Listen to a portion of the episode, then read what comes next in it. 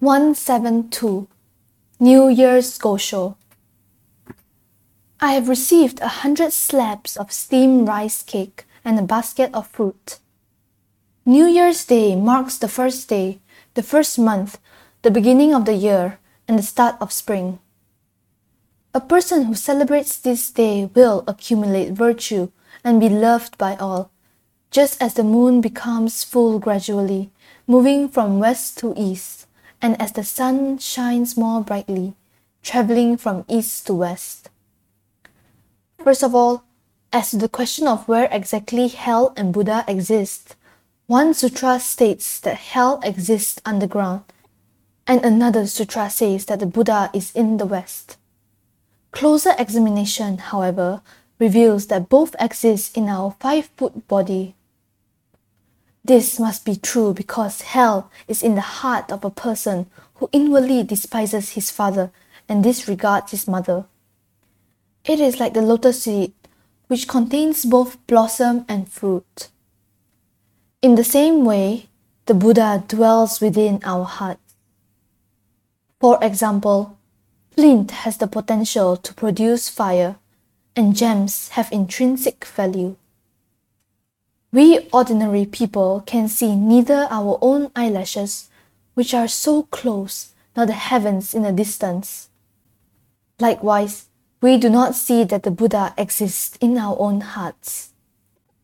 You may question how it is that the Buddha can reside within us when our bodies, originating from our parents' sperm and blood, are the source of the three poisons and the seat of carnal desires.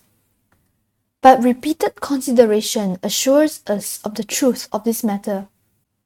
The pure lotus flower blooms out of the muddy pond. The fragrant sandalwood grows from the soil. The graceful cherry blossoms come forth from trees. The beautiful young Kuei Fei was born of a woman of low station, and the moon rises from behind the mountains to shed light on them. Misfortune comes from one's mouth, and ruins one, but fortune comes from one's heart and makes one worthy of respect. The sincerity of making offerings to the Lotus Sutra at the beginning of the new year is like cherry blossoms blooming from trees, a lotus unfolding in a pond, sandalwood leaves unfurling on the snow mountains, or the moon beginning to rise. Now, Japan, in becoming an enemy of the Lotus Sutra, has invited misfortune from a thousand miles away. In light of this, it is clear that those who now believe in the Lotus Sutra will gather fortune from 10,000 miles away.